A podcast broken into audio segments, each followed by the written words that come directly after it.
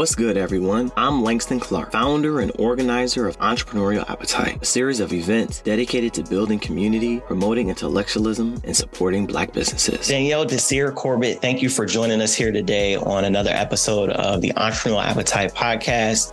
As you know, we're doing a special series on Black podcasters for International Podcast Month. And I figured you'd be a great person to be a guest to talk to us about your podcasting journey. I just want to start with some autobiographical things, right? So, how did you become who you are and yeah, just just tell us your your podcasting story. What's what's your superhero origin story as a podcaster? Oh my gosh, superhero origin story. So I've always loved podcasting in terms of being a listener. It was just easy to consume. There's this intimacy that you have with the host tuning back every other week. So I think my first podcast listening was like around 2015, 2016. And at some point, I kind of thought about like, maybe I can try this myself. But I was a little nervous because I was afraid of the tech and just speaking in the microphone alone. So I asked a really good friend of mine to host a travel podcast together. So we kind of like twiddled our thumbs for a while and I was like, oh, nothing's happening. So I don't think this is going to work. So fast forward a couple years to 2018, there was a opportunity that was specifically looking for women of color podcasters. And I looked at my feed to see how many women of color I was following. Not that many. I looked at the top Apple podcast. I didn't see that many. So I said,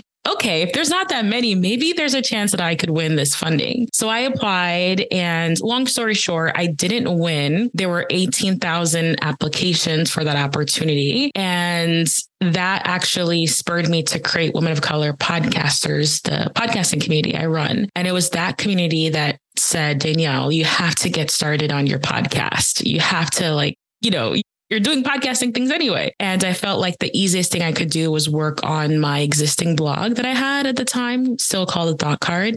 So I just started by pretty much reading out my blog posts on my podcast to build the confidence start podcasting. And looking back at this journey, this five year journey, it's been one of the most important things I've done as a creator is stand in front of my content and to be the voice of my own story. And I think the visibility that podcasting offers, the connections has really just helped propel me forward. I quit my job in 2021. I'm going on my two year anniversary. It's just been incredible to see, but I was definitely a reluctant podcaster to start at the beginning. Yeah, I think your story is really interesting because I asked you what your superhero origin story was. I love Marvel comics. I love the DC comic movies, even though people don't like them as much. I love all of them, right? And I think I think what happens is in comic book lore and superhero lore, you get the origin story of the individual first. It's all about the individual hero. But I think what's interesting about your journey is is that you built your Avengers first, right? You built your community before you launched your own podcast. Can you talk about how that may have been a strategic advantage for you? Because I think most people they just jump in and start a podcast. They're not thinking about, you know, building their audience first. I don't even know if that was in your thought process, but just just give us some insights on how that that benefited you launching your podcast in that way? So it wasn't strategic, but the benefits were definitely there. Having a community of people who you can bounce ideas off of, who encouraged who encouraged me to actually get started, who held my feet to the fire, who we can talk about the frustrations because there are a lot of frustrations in the podcasting industry. On top of that, being a woman of color, being a black woman, you know, there's just things that you have to kind of like vent to your people in a private space. And having that space has really kept me in the game. I also feel like having a community that I'm running, I'm actively in every day, every month, it really keeps my pulse on what's happening in podcasting, the challenges that my community is having, so I can go off and create those products and services. So I can teach those workshops that will help them to alleviate those pressures and burdens. It's also helped me to grow as a podcasting coach as well. So I think the best way to grow is with a community. I know podcasting can be very isolating. Even if you have guests on your show, it could still be isolating when you're spending hours editing or crafting stories, right? So there's just a lot of value in finding your community, finding people that you can do this with so that you can stay podcasting for the long term. It's not easy. It's not always easy. One of the most interesting things about your podcast, your, I don't want to say this, your genre, your theme of podcasting is that you're at the intersection of travel and finance. And to me, that's very unique. So I've listen to tons of podcasts on finance, your personal finance, managing your budget, building wealth, all of that. A very popular topic strand within podcasting. And then like another very popular topic strand within podcasting is travel. But I think you're the only person that I've come across who has com- who has combined the two. So talk about how meaningful it was for you to take these two very popular concepts in podcasting world, things that folks are interested in, and merging them together to build your brand and like find your niche. Yeah. So I think I had a little bit of a leg up because I established this like blended brand as a blog first. And it was all about just putting it in a podcast version. But I do feel that there's this like misconception that you have to pick a niche and it has to be one niche. And I'm all about like deconstructing these like misconceptions and not always following the status quo. So these two made sense because in order for you to travel, you need money whether it's saving actual hard cash or points and miles or spending less, like money is just part of the travel equation. So I felt like everyone else who was talking about travel was missing the mark. And there's a lot of people that when they're creating content, people ask them, how do you afford to travel? I've never been asked that question, not in my eight years of creating content about travel and personal finance, because it's so transparent. And this is like the main focus is like affordability. I also feel that there's this like innovativeness also because I call my tribe financially savvy travelers and we are cultivating these conversations with this financial aspect and lens because travel is just one of our goals. There's many other goals that we have in life, whether that's like become a homeowner or retire early, right? So I just felt like siloing off travel or personal finance would just be missing. We would be like only half of the equation. So what's funny is that like in 2015 when I was trying to do this, people were like, "Huh? I don't get it. Like, why are you telling me how much your trip to Disney cost? But now I think people are like definitely aware of like, okay, costs and how do I save and how do I maximize? How am I smart? So it's important to, if you have a passion, to go for it, regardless if it's trending or not. Cause years later, it may be the hottest thing and everybody may be like, you know, grasping at straws for something that you have, but behind the scenes, no one really cared for eight years. so, so yeah. I still consider myself a podcasting rookie, right? I started in 2020, like a lot, a lot of people during the pandemic. We were a book club. We were meeting in person and then we transitioned to Zoom to having discussions. We could get authors like you to come on the show and have these live conversations. But as I'm like learning more and more about podcasting, what I hear is, what I hear is take your podcast, uh, find some software or hire somebody to take it and transcribe the interview and turn your interview into the blog. But when I listen to you, it's like you reverse engine, you're reverse engineering your way to success, right? So you started with the blog and you took the blog and turned it into a podcast. So tell us a little bit more about the evolution from from the written part to the audio visual part of how you were able to expand your business and your reach as a podcaster, as a content creator. Yes. So similar to like what you're mentioning, I started off listening to all the gurus and I was following where I create the episode first. And then I would have to re-engineer and refigure out like how to put this in word format. I made a lot of mistakes, like making my show notes like very, very thin. And yes, it could be helpful to your listener, right? But no one else outside of your listener ecosystem is finding you because there's little text on the page. It's not optimized for search engines like Google. So I really did so much work and I didn't really see much for it.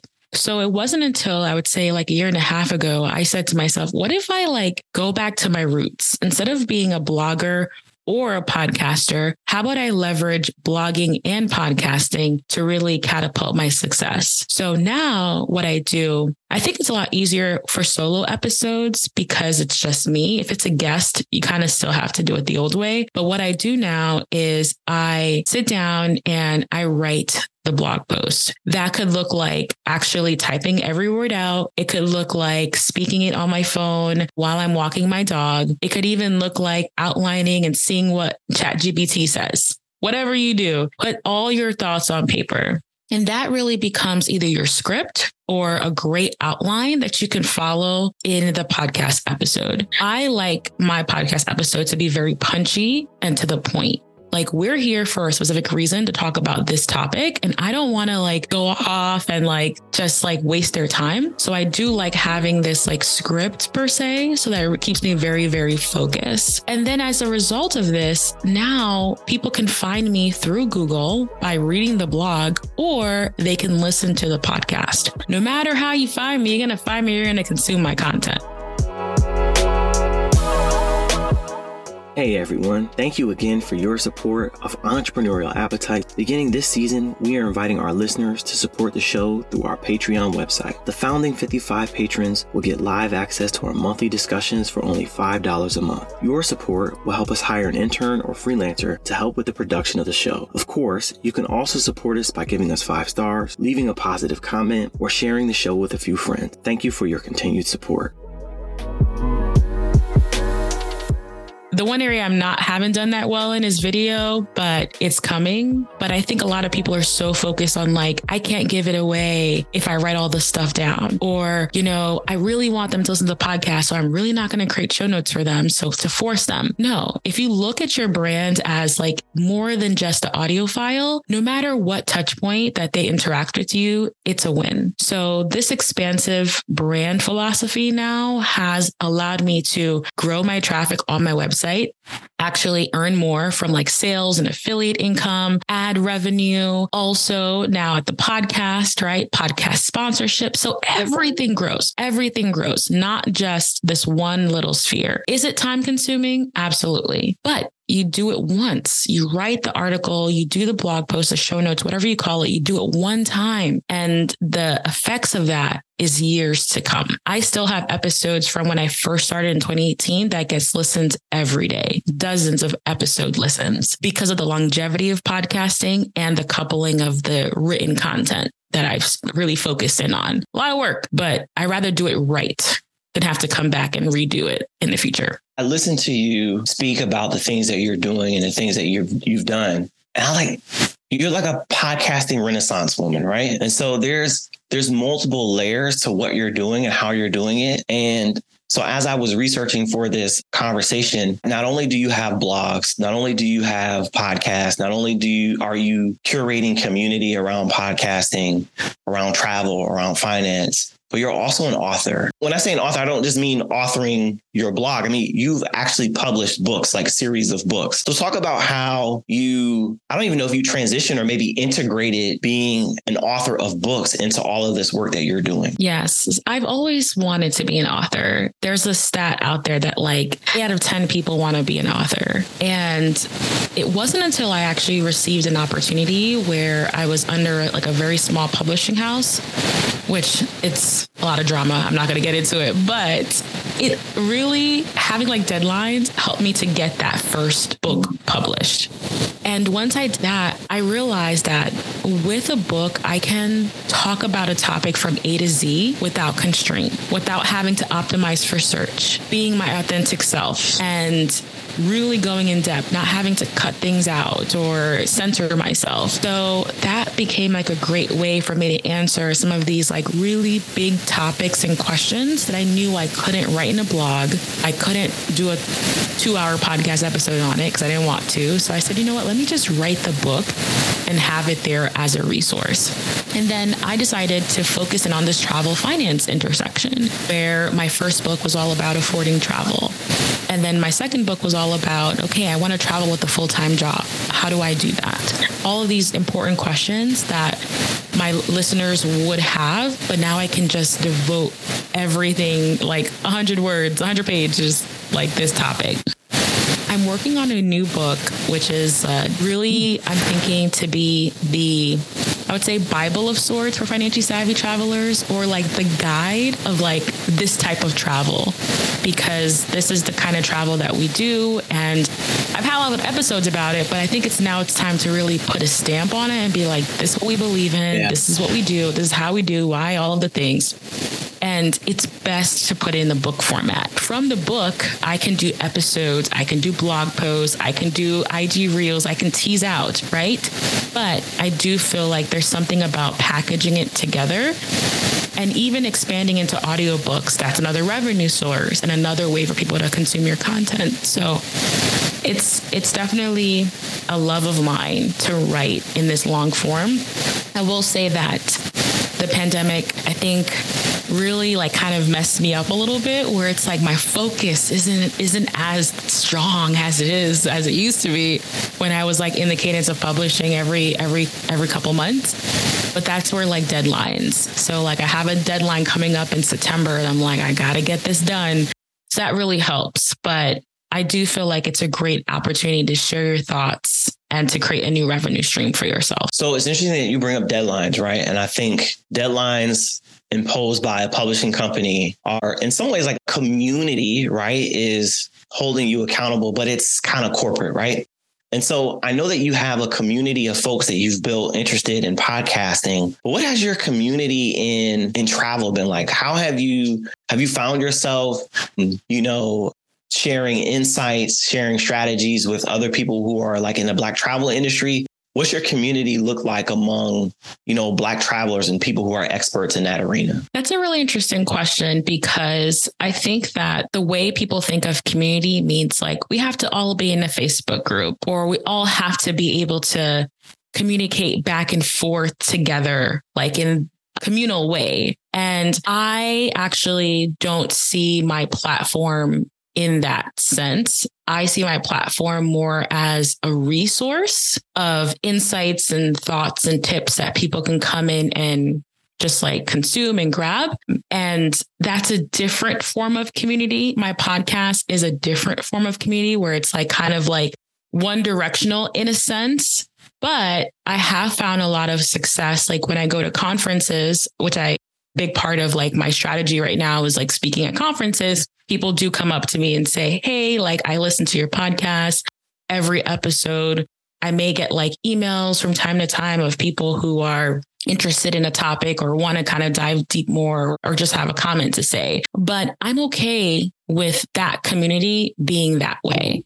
I think a lot of people are looking for like, I need the back and forth engagement. Like I need the validation. And I'm in the sphere of like my validation. Like I already know like my brand is legit. There's no extra validation that I need. Every time someone listens to the podcast, that is telling me that they find this interesting. Every time they listen to the end of the episode or they click on a link that I tell them to click on, that is knowing like I feel more, I feel more, uh, at peace knowing that what I'm sharing is helpful versus having a lot of back and forth with, you know, so it's just a different way of building community but this is the kind of community that I wanted to build with my podcast that feels good to me, which is very different from like women of color podcasters, where we do have like those sessions, those Zooms, those calls, those masterminds. Very, very different. So I think reconstruct what you want your community to look like. And it doesn't have to be what everyone says it is and just follow what's right for you. I think that's one of the biggest thing I, I kind of suffered from in podcasting in the beginning is I was always looking at others for validation and saying, am I doing this right? Is this how I'm supposed to do it? Versus just being like, yo, just just do what you got, just do you and see what happens. Experiment and you might fall on your face, but you also may reach level that you're so happy and successful that's not on the script or on the page. So part of the mission of my podcast, Entrepreneurial Appetite, is to build community, promote intellectualism, and support Black businesses. And so I want to um, I want I want to give you the opportunity to talk about your podcast, the Thought Card, right? And because I really want our listeners to take the time to listen to and support what it is that you're doing. I want to share of the episodes that I listened to that I thought were very interesting. I listened to the very first one. And listen, let me tell you why the very first one was interesting and related to, to my life. Because earlier that day, my wife and I had an impromptu budget talk we were just going through things, trying to figure stuff out. And we have a travel budget. We have a line item in our budget every year for travel. We may be moving pretty soon. And so we're trying to figure things out. And so, listen, that first episode was like gold for me, not because I needed to know that I needed to do it, but it affirmed that we were doing something well. The other thing that I, the other episode I liked, I can't remember the name of it. It's much more recent and was you talking about traveling on this road trip with your in-laws and your kids whole family thing and i just i i liked that you shared um, a real part of your life in giving advice to folks about how to travel because not everybody knows about all those toll roads, right? If you're in Connecticut, they don't have tolls, but you hit New Jersey, like you're going to hit some tolls. And it's a totally different way of thinking about planning your travel. And so those were two of the episodes that I thought were affirming, but also very insightful and nuanced in a way for people who are trying to be very strategic about their travel. Could you share for us maybe two of your favorite episodes, one or two of your favorite episodes of the Thought Card podcast? And that's not to diminish the other episodes, but may- maybe two that really kind of stood out for you in your journey.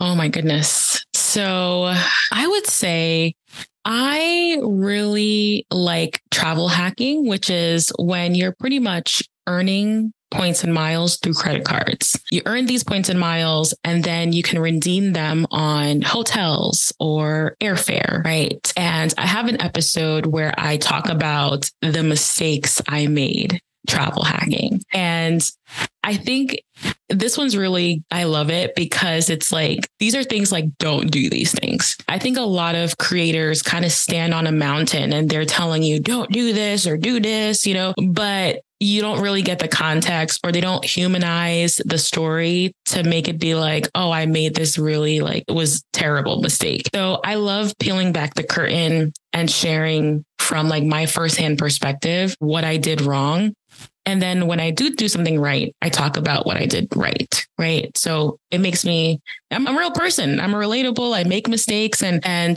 I have another episode that I really loved with a, a guest, Christina. And we talked about how you don't have to be good at math to be good with your finances. And I love you mentioned this. You mentioned it's in the nuances. And I think that's what my podcast highlights is all these little nuances. And I feel like a lot of people say, I'm not good with money or like, I, I hate math. So I'm just automatically not going to be good with my finances. And that episode really talked about that they really have nothing to do with each other. There's a lot of tools that you can use, even calculators to help you do some of these things, you know, and that perspective can really kind of unlock something for folks who really felt like, you know, my math teacher sucked and they told me I was sucky. So I've, I've been bad at my entire life. So that reaffirming has been really helpful. Mm-hmm. So I think those are the episodes recent. I have like over 150 now, but those are the two that like, I think it's important to be a real person on the microphone if that's the kind of show that you want to have. And have guests that you admire. Have guests that you really want to have a real conversation with and learn from but you have a platform that you can invite them to be on so that everyone else can listen to. So those are the kind of the things i think keeps me grounded and just helps me to keep on creating content like this. Yeah. So last question. I know you're a writer. I know you're a podcaster. I know you listen to podcasts but because we we started off as a book club I'm wondering what books are you reading or have you read that have inspired you on your journey that you can suggest for our listeners? Oh, okay. So if you would have asked me this before that road trip, I would have been like, I haven't read a book in so long. But on that road trip, which was from like Connecticut to Florida, so many hours, ridiculous we listened to David Goggins' book. I can't remember. There's like Never Finished, and there's another one. There's two. I think there's two. You Can't Hurt Me. Is it You Can't Hurt Me? Yeah, I think it's that. But I think I listened to Never Finished and I loved it. It was so empowering. I actually didn't think I would be into it because I'm not really that kind of a gritty person or like, you know, so, but I loved it. And with the audiobook, the narrator, which was actually him, David Goggins, but they had like interviews that they embedded at the end of each chapter where he kind of went off the script and, and just kind of shared his story, answered questions, that sort of thing. And it just made me just fall in love with audiobooks again because it was something fresh and new. And yeah, I just really, it's just really, really loved that book and I can't wait to read the the the next one that he puts out. And I think that book was also self-published. He talked about it where he like kind of flipped the script and he went self-published route for that and he was super successful with it. So just super inspiring all around. All right, Danielle, thank you for joining us. I appreciate you taking the time to share your story and your insights. So Danielle mentioned in the interview that one of the benefits of podcasting is that you get to interview folks that you admire. I think I've been following you on LinkedIn for some time now. And so I've gotten to see some of the work that you've produced, the community that you're building. Danielle is also a coach for people who want to get into podcasting. So make sure that you reach out to her and find her if you're interested in getting into the podcasting business. And so I thank you for blessing us today and sharing your story and your insights. Thank you so much, Langston. I really appreciate it. And it's good connecting with you as well. Thank you for joining this edition of Entrepreneurial Appetite. If you like the episode, you can support the show by becoming one of our founding 55 patrons, which gives you access to our live discussions and bonus materials. Or you can subscribe to the show, give us five stars, and leave a comment.